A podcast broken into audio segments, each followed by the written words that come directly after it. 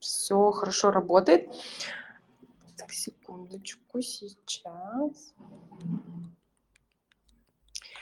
А, мы, меня зовут Зарина, а, приятно с вами познакомиться. А, вот, сегодня у нас с вами эфир про коммуникации для стартапов. Будем рады поговорить с вами. Наш с вами эфир после окончания будет сохранен здесь в нашем, нашем телеграм-канале, и также он будет в текстовом формате на нашем сайте опубликован. Вот. Давайте с вами начнем. Вы представьтесь, пожалуйста, расскажите немножко о вас, вашем бэкграунде, вашем агентстве. Вот. Э, всем Всем привет! Э, рад быть сегодня с вами. И э, это, правда, мой первый эфир голосовой в Телеграме, так что я заодно и научаюсь, как это работает. Э, меня зовут Александр Лихтман, я основатель и руководитель агентства 2L. Это российское коммуникационное агентство, которое занимается IT-компаниями и, в частности, стартапами. Нам 20 лет, то есть э, мы празднуем свой день, свой день рождения где-то в апреле, и началось все в 2002 году. И э, сейчас мы занимаемся всеми видами коммуникаций для крупнейших IT-компаний, ну, насколько это сейчас возможно, э, в основном в России и странах бывшего или нынешнего СНГ, а также, э, а также во всем мире. Нас э, 45 человек в штате, и мы, в общем, довольно большие, хотя я всегда считал, что мы маленькие. Угу. Вы занимаетесь э, коммуникациями для стартапов. Что ну, в целом входит в ваши перечень услуг? Чуть подробнее можно рассказать? Ну, мы называем себя э, таким э, службой одного окна для всех, э, для всех маркетинговых коммуникаций. И в первую очередь основным направлением является пиар, то есть связи с прессой и с лидерами мнений и с лидерами индустрии, если это предусмотрено. А также мы занимаемся там, всеми видами digital рекламы, как медийкой, так и блогерами, так и э, какими-то видео вещами. Мы развиваем контентные проекты для своих, э, для своих клиентов. А, ну, из основного всего. Ну, также мы занимаемся репутацией в основном в сети, мы занимаемся мероприятиями. А если говорить про то, какую пользу мы приносим своим а, клиентам, то мы можем поддержать продажи, если это речь идет о каких-то продажах, мы можем увеличить узнаваемость или нарастить share of voice, ну, долю, долю публикаций в общей конкурентной, в общей конкурентной массе. Uh-huh. Мы можем управлять репутацией, и это важно как для B2C брендов, которым нужно продавать и для которых рекомендации являются важной, важной частью маркетинговой воронки. И для стартапов мы можем эм, достукиваться и охватывать ту аудиторию, которая для них целевая и которая, например, ну, если говорить про B2B, а, компании, которая недоступна или мало доступна для обычных рекламных инструментов, ну uh-huh. и так далее и тому подобное. То есть у нас был, был кейс, когда нам нужно было, а, нужно было познакомить стартап с инвесторами, и мы сделали стартап видимыми для потенциальных, видимым uh-huh. для потенциальных инвесторов. Uh-huh. Мгм. Поняла, здорово. А расскажите, пожалуйста, исходя из вашего опыта, а, вот у нас на рынке, да, тоже активно развиваются стартапы, есть те, которые уже выходят э, там, на этап там, работы в зарубежных странах. А вот для стартапов, которые только-только начинают развиваться, а, с чего начать вообще коммуникацию и свою коммуникационную стратегию вести? Очень здорово, Зарин, что вы сказали слово «стратегия». А, это мое одно из любимых слов.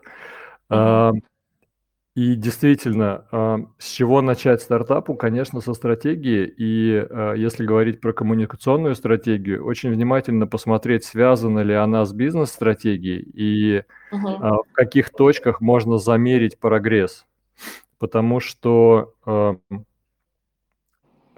ну, точнее, потому что я скажу, я скажу чуть позже, но э, с чего начать, понять, кто целевая аудитория, э, как они принимают решения, э, как они двигаются по вашей воронке, что им важно в каждой части, для каждой из аудиторий, если аудиторий несколько, что им важно в каждой части вашей воронки, и попытаться коммуникациями закрыть их боли в тех каналах, в которых они информацию могут потреблять. Причем, когда я говорю каналы коммуникации, это не обязательно только какие СМИ, да, но условно, если мы не можем понять, какие СМИ читают ваша целевая аудитория, то тогда мы можем э, задаться вопросом, а как еще можно до них достучаться, да, например, в каких нетворках они участвуют, или в каких комьюнити они состоят, или на какие мероприятия они ездят, или как, ну, хотя бы где географически они сидят, чтобы, возможно, коммуникацию старгетировать прямо на, на, на них.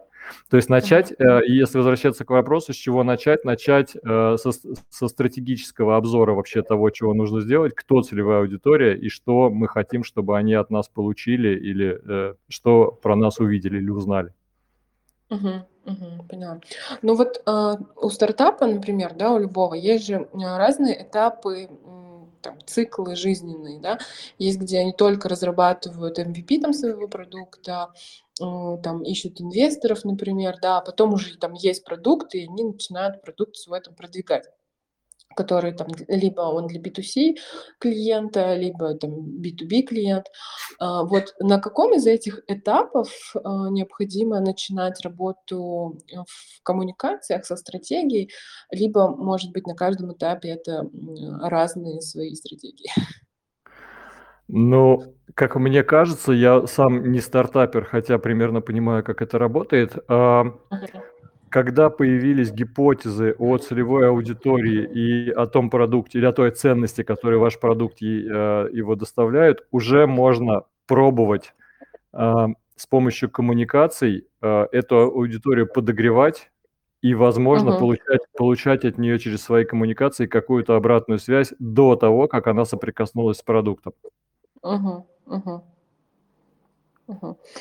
Um, а вот, а если говорить про, вот вы, у вас был кейс э, сделать стартап видимым для инвесторов. Эм, если говорить вот об этой стратегии, и, может быть, вы там поделитесь какими-то советами о том, как стартапу сделать себя видимым для потенциальных инвесторов? Ну, это, ну, это звучит очень сложно, но если посмотреть чуть-чуть назад на стратегию, то просто вашей целевой аудитории становятся инвесторы. И Мгм. если, например, это какие-то э, стратегии, да, то у них есть как у них есть какие-то свои ожидания от тех э, компаний, куда они вкладываются. И вам коммуникациями нужно закрыть. Ну, то есть условно там вам нужно, например, показать им потенциал своего рынка, да, и тогда вся ваша uh-huh. коммуникация строится на том, что вы этот потенциал, если они вдруг не знают, показываете и себя вписываете в, в контекст что, а вот, смотрите, это, растут такие, такие, такие рынки, на этих рынках есть то-то, то-то, там, э, средние показатели стартапа такие, а на этом рынке, кстати, есть такие, такие-то, и вот, э, и вот этот стартап, если мы говорим, например, про редакционную статью, и вот этот стартап, например, как бы журналисты видят как ярким примером вот такого, да, и а, когда вот такого рода материалы мы, мы можем подготовить, да, и у нас есть, а, и у нас есть потенциальные а, ну, скажем, издания, которые эти стартаперы могут, э, инвесторы могут читать, то мы идем, публикуемся туда. Если есть какие-то э, условные мероприятия, на которых эти, э, э, эти инвесторы могут присутствовать, то тогда мы вооружаемся, ну, грубо говоря, распечатками этих статей и идем знакомиться, подтверждая свою валидность, говорит, ну, про нас же уже пишут. Вы же наверняка угу. читаете там вот это, вот это, и вот как раз про, про нас вы наверняка читали, а если не читали, то вот, как, вот, пожалуйста, мы вам поможем прочитать. Угу. Ну, то есть и, и, важно, важно понимать, что у любой коммуникации есть цель. Угу, угу. И, аудитория, если вы, ну, аудитория, да, и цель, которую вы должны получить. Угу. То есть вы должны, например, изменить э, знания про ваш рынок или э, угу дать, дать знания про то, что вы есть, узнаваемость себя, да, или там побудить кого-то э, что-то сделать после, после вашей коммуникации. И вот эта цель в случае с инвестором, это как раз показать себя, показать свой рынок, показать потенциальные выгоды. И, возможно, закрыть сразу же коммуникации какие-то какие возражения, которые, как вы уже выяснили, с помощью экспериментов, например, да, или с помощью интервью каких-то, или с помощью менторов – а, и сразу закрыть коммуникации те а, возражения, которые у инвесторов могут, могут быть. Да, например, там типа, ну вот в этой, в этой нише там такие-то стартапы умерли, там не добежав до, до зоны вот этой вот, э, ну, или не пережили зону смерти. И тут же типа, а mm-hmm. если, если у вас есть коммуникация, извините меня за слова типа, я пытаюсь избавиться от слов паразитов, но, но не всегда получается. И, например, и вы в своей коммуникации, и вы в своей коммуникации, например, прямо и рассказываете там в, в колонке в Форбсе, да, или в статье на VC, как вы переживаете, э, успешно переживаете вот эту вот долину смерти. Понимаете? Угу. Угу. Угу. Да, поняла. А, супер. Расскажите, а, вот а, вопрос у нас тут был а, по поводу личного бренда, да, там, многие привыкли, да, и в целом то, что мы видим, о том, что многие фаундеры и SEO стартапов активно развивают свой личный бренд, там, либо в социальных сетях, либо в медиа, в СМИ как раз-таки. Насколько это вообще правильная стратегия, необходимая, и стоит ли этим заниматься в целом? Эм, э, да, стоит. Прямо однозначно, да, потому что в мире 8 миллиардов людей, и, соответственно, увидеть могут только тех, кто к этому приложил какие-то усилия. Это первое.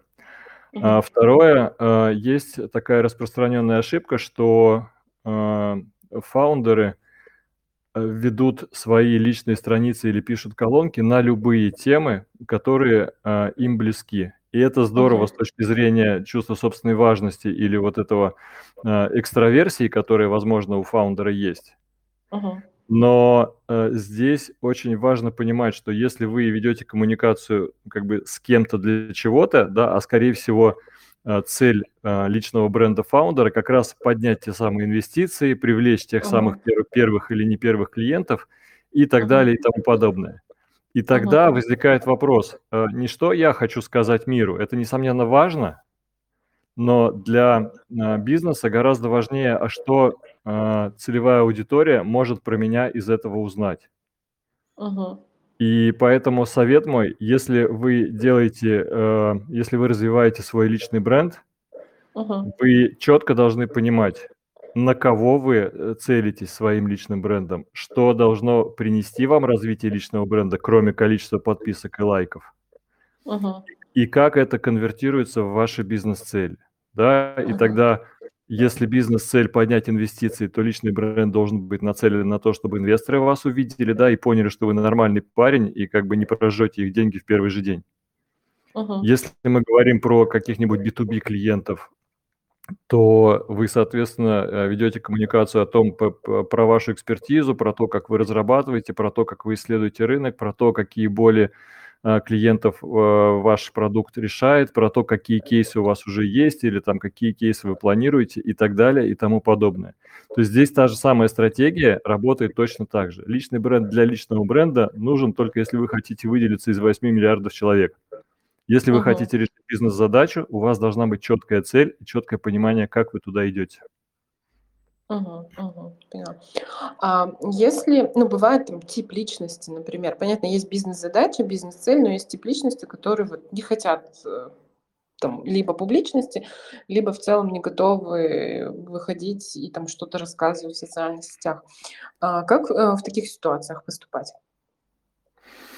Это очень хороший вопрос, Зарина, и очень, а, и очень тяжелый для многих, да, потому что очень часто Ага. фаундеры, даже, даже, ну или какие-то топ, топ-менеджеры, даже если они а, избегают публичности, они все равно контрол-фрики, и им очень сложно делегировать а, историю с личным брендом кому-то из сотрудников. Но Ага. проблема в том, что и в поиске инвестиций, и в экспертных продажах, ну, например, как у нас, как в моем бизнесе, да, или как у любого консалтинга, очень важна, ну, то есть я, есть на, это, на этот счет прямо исследование, да, очень важен, э, э, очень важен человек, ну, то есть очень, очень важна персоналия, а не, э, а не бренд. То есть uh-huh. если не фаундер, то кому-то должны быть делегированы эти обязанности. Мало того, этих людей может быть много, и они могут закрывать разные потребности. То есть вот CTO, например, он говорит про экспертизу в разработке и таким образом подкрепляет как бы ну валидность вообще предложения продукта и плюс к этому он, скорее всего, развивает HR-бренд, да, потому что если у вас в разработке uh-huh. все круто, если вы используете uh-huh. передовые инструменты, то к вам имеет смысл идти специалистом, потому что у, у вас он э, разовьется тоже. Uh-huh. Если мы говорим про какую-то, например, э, про коммерцию, когда мы говорим про там э, chief sales какого-нибудь, то uh-huh. тогда, конечно, важно говорить про, про кейсы, про решенные задачи для клиентов, про уровень клиентов, uh-huh. вот про, про все вот это, да, для того, чтобы коммерсантам на той стороне, да, или тем, кто закупает, дать uh-huh. понимание, что они не одни такие, это для них не шаг в пропасть, а как бы другие компании уже попробовали, и с ними все нормально. Uh-huh. Uh-huh. Ну и вообще, и вообще у меня есть лекция на тему, на тему того, как развивая личные бренды сотрудников, вы повышаете их вовлеченность в жизнь компании и таким образом увеличиваете время, а, время того, сколько, сколько сотрудник с вами, а, с вами существует и развивается вместе с вами. Угу, интересно. Это интересная тема. Свяжемся с вами чуть позже по ней. С удовольствием. А, а, ну, то есть получается, например, если, если не, не делегировать вот там по отдельности, то фаундер там может взять какого-нибудь SEO, да, ну, понятно, что не какого-нибудь с любого, но SEO, который будет готов развивать э, личный бренд и быть лицом э, компании. Ну да, но скорее, когда я говорю делегировать, это как раз и вы, выделить тех людей в своей компании, тех топов, да, или тех специалистов в своей компании, которые могут это делать и которым uh-huh. это более, более ну как, более понятно, да, или которые меньше боятся, и, uh-huh. и, и с ними разработать вот ту самую стратегию их личных, их личных брендов для пользы компании, э, с которыми они пойдут в мир. Угу, угу. Хорошо, интересно. А, вот следующий вопрос и тема, которая очень интересна в связи с э, там, последним, э, последними событиями, да, тем кризисом, который там, происходит сейчас. Там есть и запросы, и темы, да, которые там, обсуждаются о том, что вот, и на, и на рынок Казахстана приходят российские компании, и там каким-то казахстанским компаниям там освобождаются ниши, например, на российском рынке. Расскажите вот об этом. Заметили ли вы э, что-то, именно вот интерес для казахстанских компаний на вашем рынке? И появились ли, либо, либо может быть, были свободные ниши, в которые могут прийти казахстанские стартапы? Либо даже центральноазиатские? Ну, я бы даже про центральноазиатские говорил, да, потому что и в Узбекистане IT-кластер угу. мощный, в Казахстане IT-кластер да. мощный, угу. то есть прям а, все карты у вас сейчас в руках. Э, но здесь будет моя не экспертная, а моя такая оценочная позиция. Угу. Я думаю, что кроме рынка там бухгалтерии, да, который прочно занял 1С, ну, там угу. с небольшими вкраплениями парусов и сапов, угу. ниша для центральноазиатских э, стартапов в России есть. То есть в любом угу. случае, что, что бы с нами ни случилось, даже если закроется железный занавес, то uh-huh. у нас у нас с вами там плюс-минус общее пространство, и наши uh-huh. с вами наши с вами границы закрыты не будут. Uh-huh. А, поэтому мне кажется, что для любых стартапов, особенно если говорить про массовые продукты, которые внезапно ушли а, из России, рынок uh-huh. есть. И, uh-huh. в, и в любом случае, ну, там, пусть, ну, не знаю, какая будет э, экономическая ситуация в России, но как минимум население, ну, здесь достаточно большое. Поэтому, ну, кажется, uh-huh. что рынок Э, для центральноазиатских компаний больше, чем внутренний. Uh-huh, ну или, uh-huh. или сравнимый с внутренним. Uh-huh. Поэтому, поэтому я бы прямо призывал внимательно смотреть, пробовать. Единственное, что, ну, единственное, куда, наверное, не надо идти, хотя кто, кто знает, единственное, куда не надо идти, на мой взгляд, это в, в рынок 1С, потому что там все прям uh-huh. печально. Uh-huh. Печально или уже занято? Но занято и косно. Ну, то есть есть стандарт 1С, этому стандарту 500 лет примерно, да, и как бы и ни у кого нету запроса, ну, вернее, у тех, кто им пользуется, а это бухгалтеры и там иногда финансисты, э, нету запроса это менять. И особенно нету, э, нету запроса это менять у той толпы программистов 1С, которые точно себя во внешнем мире не найдут. Угу, угу. Поняла. А если Казахстан, ну, центральноазиатские стартапы выходят на ваш рынок, а есть ли какие-то особенности, может быть, эм, может быть, вы замечали, именно в коммуникациях? И с чего начинать коммуникации? С э, медиа, с каких-то нетворкинг-площадок или еще что-то? Я заметил одну, вернее, мне, мне рассказали одну забавную вещь, о которой я не думал. Мгм. А, оказывается, публикация в условном российском Форбсе Мгм. на, на внутренний рынок вот э, центральноазиатских стран влияет не менее сильно, чем на Россию, а может быть и более. Поэтому я бы посоветовал а, выходить в медиа в первую очередь. Но единственное, что надо четко осмотреться и четко понять вообще, кого читают, кто читает, Мгм. насколько врут, насколько медиа врут со своей аудиторией. Ну, то есть надо посмотреть на количество прочтений статьи, там, где оно написано, или на количество расшариваний статей, важных для вас. Ну, потому что, условно, если медиа большое, а прочтений там 2000 и расшариваний 0, значит, скорее всего, либо их не читают, либо это не их аудитория. Мгм. Вот. А, а, вот по моему опыту, а, то, что я знаю, ну, как минимум, отличие с Казахстаном в том, что коммерческие отделы медиа также любят деньги, как и в Казахстане, но журналисты в России а, сильно больше, ну, не любят, а, ну, давайте скажем, любят Мгм. Персонализированный подход. И это не значит, что надо обязательно знать, как его... Ну, конечно, надо знать, как его зовут, но не обязательно знать, как зовут его собаку, жену и подарить ей Мгм. подарок. Ему, ему или Мгм. ей подарок. Но Мгм. очень важно разобраться в тех темах, которые, э, на которые журналист пишет, и в той Мгм. подаче, как он это подает. Потому что тогда вы Мгм. сможете сделать такой пич, да, то есть такой, такое, условно, в кавычках, предложение этому Мгм. журналисту на э, темы или контента или там чего-то еще, что он не сможет отказать, и он, и он с удовольствием возьмет. Ну и Мгм. еще, и еще тема а, такая, что многие а, журналисты в России с удовольствием берут хорошо написанные готовые материалы. Мгм. Мгм. Поняла. А можете там назвать 3, 4, 5, может быть, медиа для стартапов, которые, с которыми стоит поработать в российских?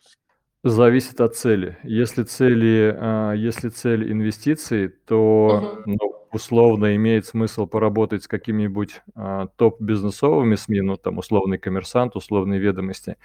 И хорошо бы зайти, пусть даже с платной публикацией, каким-то лидером мнений в этом. То есть условный Марейнис, там какие-то инвестиционные каналы, вот, венчурные каналы. Хорошо Мгм. работает, хорошо работает VC. Мгм. а, ну, условно хорошо.